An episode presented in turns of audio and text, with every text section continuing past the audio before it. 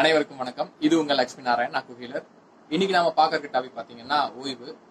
ஓய்வுனா என்ன? ஓய்வு எடுப்பதன் மூலம் நம்மளோட உடலுக்கு என்னென்ன பயன் தருது? ஒருவர் எப்பொழுது ஓய்வு எடுக்க வேண்டும்? அப்படின்றத பத்தி இந்த வீடியோ நாம் பார்ப்போம். முதல்ல ஓய்வுனா என்ன? ஒரு நபர் தொடர்ச்சியா ஒரு வேலை செஞ்சுக்கிட்டே இருக்காரு. அந்த தொடர்ச்சியான வேலை காரணத்தால அவரோட உடலுக்கும் மனதுக்கும் சோர்வு ஏற்படும். அந்த சோர்வை போக்குறதுக்காக அந்த வேலையை அப்படியே நிறுத்திட்டு கொஞ்ச நேரத்துக்கு ஒண்ணுமே செய்யாம இருக்கிறது. இதுதான் ஓய்வு. இப்படி ஓய்வு எடுப்பதன் மூலியமா நமக்கு என்ன பலன் அளிக்கும் அப்படின்னு பாத்தீங்கன்னா தொடர்ச்சியா ஒருத்தர் ஒரு வேலையை செய்யும் போது அவரோட உடல்ல இருந்து அதிகப்படியான சக்தி வந்து வெளியேறும். விரயமாயிடும் அந்த சக்தியை திருப்பி ரீகெயின் பண்றதுக்காக திரும்ப பெறுறதுக்காக கொஞ்ச நேரம் அதுல இருந்து ஒரு விடுப்பு எடுக்கும்போது நம் அந்த நபரோட சக்தி வந்து திரும்ப திரும்ப கிடைக்கும். அப்படி கிடைக்கும் போது அவர் அந்த செயலை திருப்பி ஆற்றலோட முழுமையா செய்ய முடியும். ஸோ தொடர்ச்சியா செய்யறதுல இருந்து ஒரு சின்ன விடுப்பு எடுக்காம கண்டினியூஸா செஞ்சுக்கிட்டே இருந்தாருன்னா சக்தி கிடைக்காம அவர் அந்த வேலையை எளிமையா செய்ய முடியாது. ஸோ கண்டினியூஸா செய்யும் போது உடல் சோர்வை போக்குறதுக்காக எடுக்கிறது தான் ஓய்வு. இந்த ஓய்வு மூலியமா அவருக்கு வந்து உடலுக்கும் மனதிற்கும் ஒரு புத்துணர்ச்சி ஏற்படும்.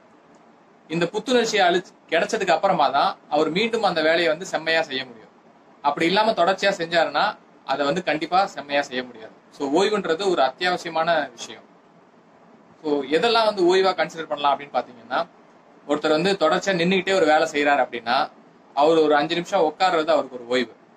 ஒருத்தர் கண்டினியூஸாக ஒரு சிஸ்டமில் வந்து உட்காந்துட்டே வேலை செய்கிறாரு அப்படின்னா அவர் அங்கேருந்து எந்திரிச்சு ஒரு வாக் போயிட்டு வருது ஒரு ஓய்வு.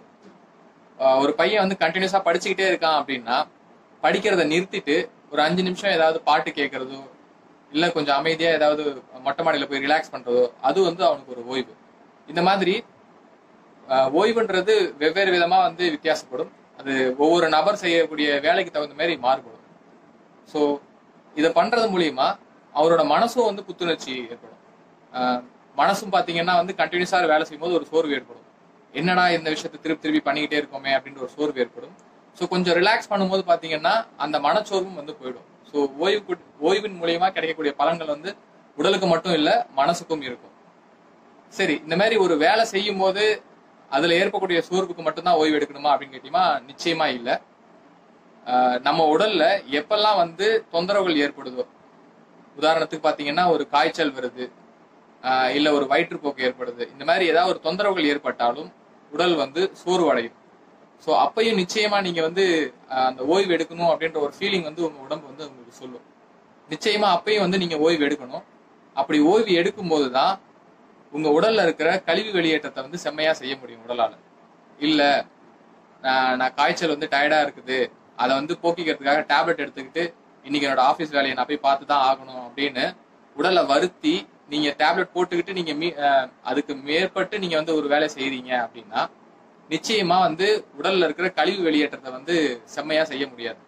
ஸோ அப்போ உடல் வந்து மறுபடியும் வந்து பாதிப்பு தான் ஏற்படும். இதை இன்னும் எப்படி புரிஞ்சலாம் பாத்தீங்கன்னா இப்ப நீங்க உங்களுக்கு பசிக்குது. பசின்ற ஒரு உணர்வு வந்து உங்க உடல் வந்து அதுக்கு சக்தி தேவைன்றத சொல்லுது.